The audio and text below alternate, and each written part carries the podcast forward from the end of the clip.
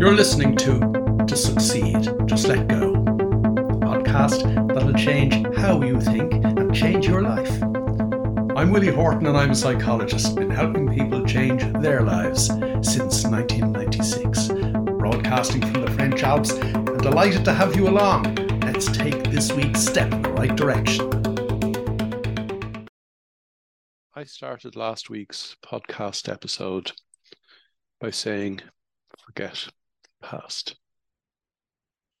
We went on to talk about how it's relatively easy, certainly conceptually relatively easy, to understand that we need to forget the immediate past. There's no point in thinking about something that you did yesterday, wishing it undone. What's done is done. You are where you are in the here and now, and that's what matters. We cannot redo the past. And as we said last week, we may be able to learn from the past, but that is really the only value that the immediate past has. Now, making a distinction between the immediate past and what we went on to talk about last week in relation to the dim and distant past. And that's what I want to dwell on first in this week's podcast episode. The dim and distant past has a far greater impact upon us than things just past, things that might be occupying or preoccupying our mind as a result, as we said last week, of something that we wish we hadn't done or wish we'd done differently or better. And that's all very well and bad. It's not very well and good because there's nothing you can do about redoing the past. That's all well and bad but it isn't really where the action is at in terms of changing your life, in terms of developing your ability to be present, in terms of getting over the dim and distant past, or if I can put it more bluntly, getting over yourself, or if I can put it more factually, getting over your conceptual self or who you think you are. The dim and distant past casts its shadow over every now. As long as we are allowing our minds run normally. Let's consider that for just a minute. If you stop, say, say after this podcast, you give yourself a few minutes to just sit down in peace and quiet, you'll discover that neither of those things is actually your experience. Your mind won't be peaceful. Your mind won't be quiet you will notice that your mind is peppering you with sometimes totally inane and ridiculous thoughts, thoughts that have nothing to do with where you are or what you're doing in the here and now. Thoughts that you can't even join up the dots and know where those thoughts have even come from. Rubbish thoughts, in other words, because our mind is throwing rubbish thoughts at us all of the time, even even when we are on the journey of taking charge of our own state of mind, clearing our mind, coming into the present moment and living our life to the full. Because that is what our minds have been doing to us, not for us, to us, all of our adult life. So, as an exercise, before you do anything else after listening to this, sit down somewhere quiet in peace and quiet and discover that it's not peaceful or quiet at all. That's an important exercise because these inane, totally ridiculous thoughts that are unrelated to anything are all coming from the one place and they're not original thoughts. They're not related to what's going on today. They are thoughts that are swilling around in the undercurrent of your own thinking mind all of your adult life. And they're the same thoughts day in, day out. And we come to be aware of them to a greater and greater extent the more we clear our mind. Indeed, very often when people start meditating, they come to me and they say, My mind is getting worse. My mind is getting noisier. The rubbish in my head is ridiculous. And I say to them, no, it's not getting noisier. It's not getting worse.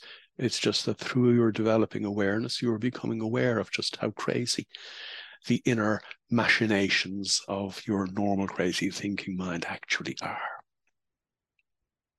All of these thoughts originate in our childhood.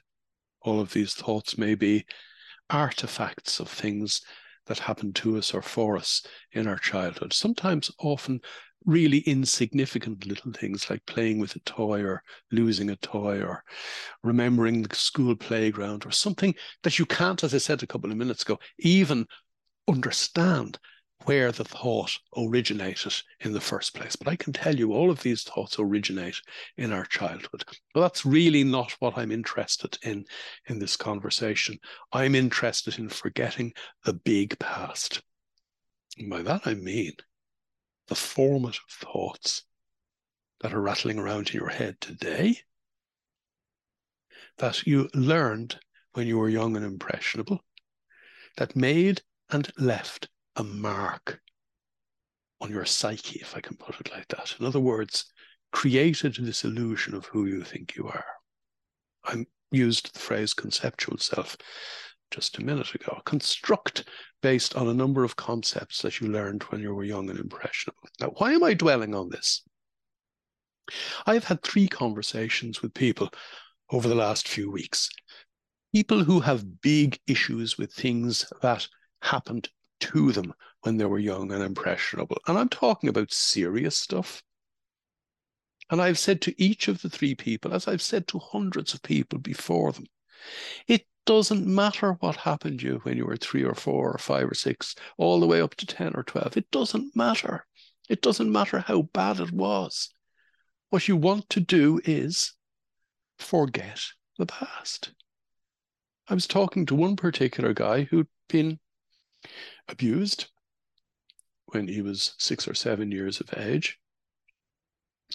And in the six or seven years before I met him, when he became an online program owner a couple of years ago, he had been to multiple counselors, multiple psychoanalysts, multiple professionals. I was going to say so called professionals, but let's not go off into too dark a place. But maybe I should actually characterize them as such because what did each of them do? They asked him to go back and delve into the abuse that he had suffered. Effectively, what they had done is they had given him the opportunity again and again and again to relive the abuse again and again and again, to deepen the hurt again and again and again. To what end? I don't know. He doesn't know. And they don't know because all they're doing is basing their work on stuff that came about as a result of the birth of psychology 120 years ago. Psychoanalysis. Let's go back and dig up the past so that in some way we can cleanse ourselves of it. And in the process, as I said a moment ago, relive the past. One of the counselors with whom he worked told him that he should go home and sit with his girlfriend over the course of an evening and explain in detail, blow by blow, the abuse that he had suffered at the hands of a relative when he was six or seven years old. Utter madness, unprofessional. Forget the past. It doesn't matter. The past doesn't matter because the past is only a load of thoughts big thoughts, granted, thoughts that are based on stuff that you learned about yourself, in particular during the third year of your life, as we've said before, but thoughts that are from the past that have no place in the here and now. If you had a traumatic childhood, and unfortunately, I know lots of people who had, if you're one of these people, like many people who have said to me, oh, it's my parents' fault or my siblings' fault or I blame this person or that person. That's not taking responsibility for your own life. That is looking for an excuse as to why you have not taken responsibility for your own life. The only person who can take responsibility for your life is you. The only person who can take responsibility for your own state of mind, luckily, is you.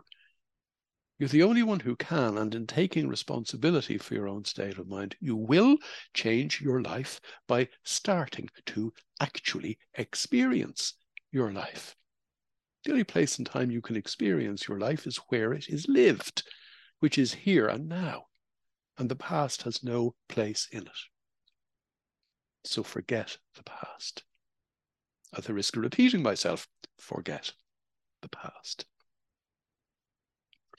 Conceptually, it's easy enough to understand that the past has nothing to do with the present moment. I mean, it's kind of obvious when you think about it. Experientially, it's an entirely different thing for the simple reason that the way in which our minds have habitually worked all of our adult life lends itself to repetitively remembering the past and subconsciously reliving the past and subconsciously feeling bad about ourselves all over again as a result of things that were done to us by third parties.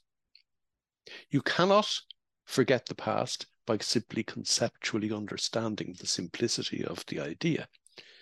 You can't forget the past, even if you delve into, as my program owners do, the detailed science in relation to the impact that the past is having on your ability to live your life now, and having access to the science that tells you how to forget the past.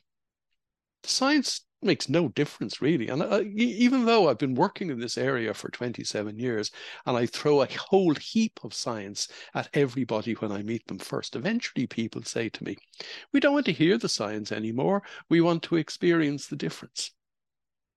That is how we forget the past. We forget the past through experience of the present. It's the only way. Deep, profound experience of the present experiencing the present through our five senses, free from our thinking mind. As we've said so many times in this podcast, our thinking mind stops us doing. If I'm going to labor this point for a minute, but if you are confronted by a man or woman eating tiger seven or 8,000 years ago as a hunter gatherer, if you stopped to think about what you needed to do, you'd be dead. Our thinking mind gets in the way of our doing mind. Our doing mind is our experiencing mind. That is quite easy, actually, to immerse in the present moment. And the more you immerse yourself in the present moment, and the more you experience the present moment, the more you will forget the past. There is a tried and trusted and scientifically validated exercise that we can do to experience the here and now, the reality of the here and now, free of our thoughts. And that, as you know, is meditation. As I've said to many people before, and I'll say it again to you now if you didn't meditate this morning, you're a fool. Because it is the one key that we all have at our disposal to forget the past and, more importantly, experience the present moment. Now, people have said to me, Oh, I couldn't meditate. I'm a Roman Catholic. That's a real quote, by the way.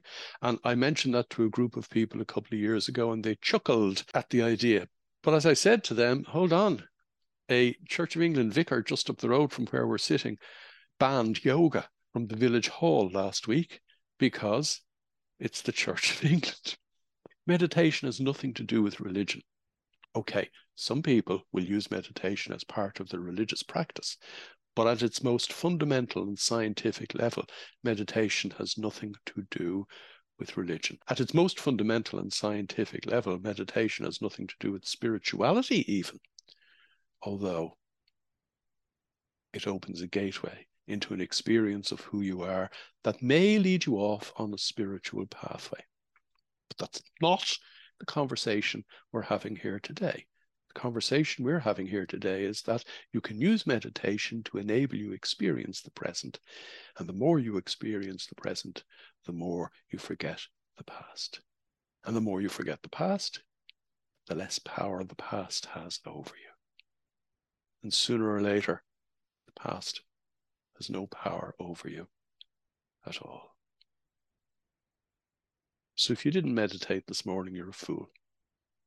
If you forgot to meditate this morning, and in hearing this, you are going to get annoyed with yourself for forgetting to meditate this morning, forget that.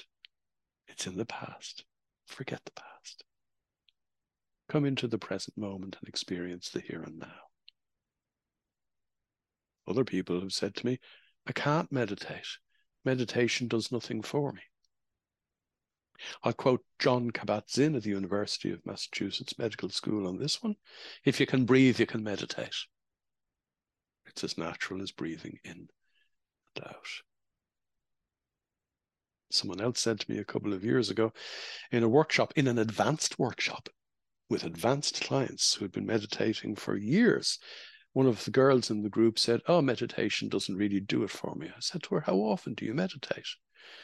And she kind of hemmed and hawed. And I said, Well, do you meditate every day? No, not really. Do you meditate a couple of times a week? No, not really. A few times a month? No, not really. Have you ever meditated? And she said, No. I said, How then can you say meditation doesn't turn you on? People hear the message, understand the concept, and fail to take the one and only step that we can all take to live our lives to the full, and that is practice being in the present.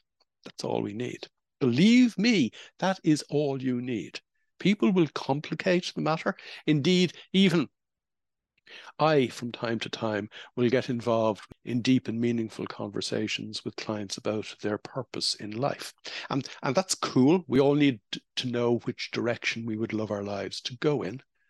But the direction we would love our lives to go in will never manifest itself until we forget the past and experience the present and live this moment because this is where your life is lived. That opens up everything you end up understanding what your grand purpose in life is, by the way.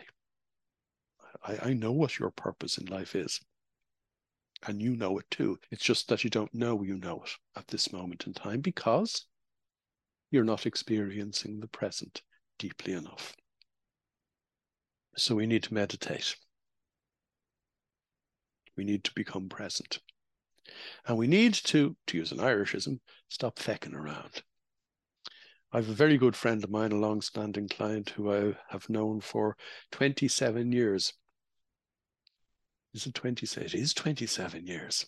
It's 27 years this month since he did his very first workshop with me in 1996. Okay, I'm an accountant. That's 26 years, isn't it? Told you before, I'm no good at adding or subtracting.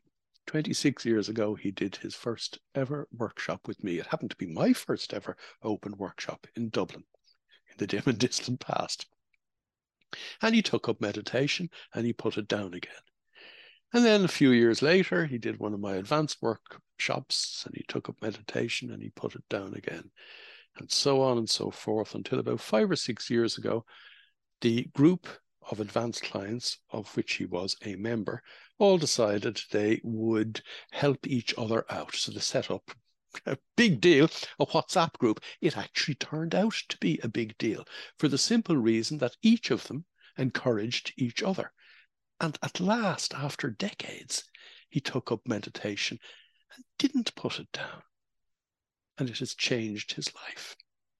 So if you're finding the discipline of meditation difficult, or should I say the discipline of doing it every day difficult, get yourself a meditation buddy. If you're a member of my online program, team up with an online program owner. You meet them every fortnight on Zoom, don't you? If you're not a member of my online program, if you're a member of, for example, my Facebook group, my open Facebook group, not my program owner's Facebook group. The one I'm talking about is to succeed dot dot dot just let go. Ask somebody to buddy up with you, will you? Because the more encouragement we have from outside people, the more likely we are to hold our own feet to the fire and discipline ourselves. Now, just as an aside, an important aside. Discipline is the rock most people perish on. They understand the concepts, they know what they have to do, they start doing it, but as I said a minute ago, then they stop doing it again. And it's almost in our nature to always fall back into our old habitual ways until we break that mold. Now, the interesting thing is that science tells us we can break that mold in eight weeks. I know you will have heard various different people tell you that you can break a habit in 21 days or create a new habit within 21 days. There is very little scientific background in relation to that, very little scientific evidence or research. But there is a whole heap of evidence and research in relation to the eight weeks I've just mentioned. People meditating for eight weeks have a different shaped brain than they had before the eight weeks started. Eight weeks will change your brain, literally, physically, your physical brain eight weeks will change your life. I'm not saying you have to meditate every morning for eight weeks. Be great if you did. But if you meditated most mornings for eight weeks, you will be in a different place. But most people fall down. We're only human. We all fall down from time to time. And indeed, I just had a conversation with somebody who has fallen down. I've known her for three years at this stage, and she has fallen down. And I said to her, I'm going to give you some high quality, high end psychological advice. Pull yourself together. Get up, dust yourself off, and start again. Because discipline is the one that we all fall down on. So many people over the years have said to me, I know what I have to do. I'm not disciplined enough. Now, one of the things that I do is I help people be disciplined enough to change their lives and change their lives for good. If you're not a member of the online program, there's an opportunity right now to join the online program. And this week, I'm recording this on the 22nd of November. It will go out tomorrow, which is today, if you're listening to it on the 23rd of November. On the 25th of November, Black Friday, I will be offering the online program at a 40% discounted price for lifetime access, but also for ongoing one-to-one email support, and for the first 20 people who sign up on Black Friday, a free 60-minute one-to-one consultation. Why? Because I am, if you want me, your traveling companion on the adventure of your lifetime. Okay. Meditation is the one thing that you have to do that provides you with the basis on which to create the life that you would love to live. And yet, the lady that I mentioned a couple of minutes ago, who I was talking to over the last couple of days, who had fallen down, she had fallen down between the cracks of the cut and thrust of her everyday life. She was feeling down, she was feeling dark. This is somebody who is meditating. She's feeling down and feeling dark because of the thoughts that she was having during the course of the day. And what I said to her, I will say to you now. This is a practical tip for you.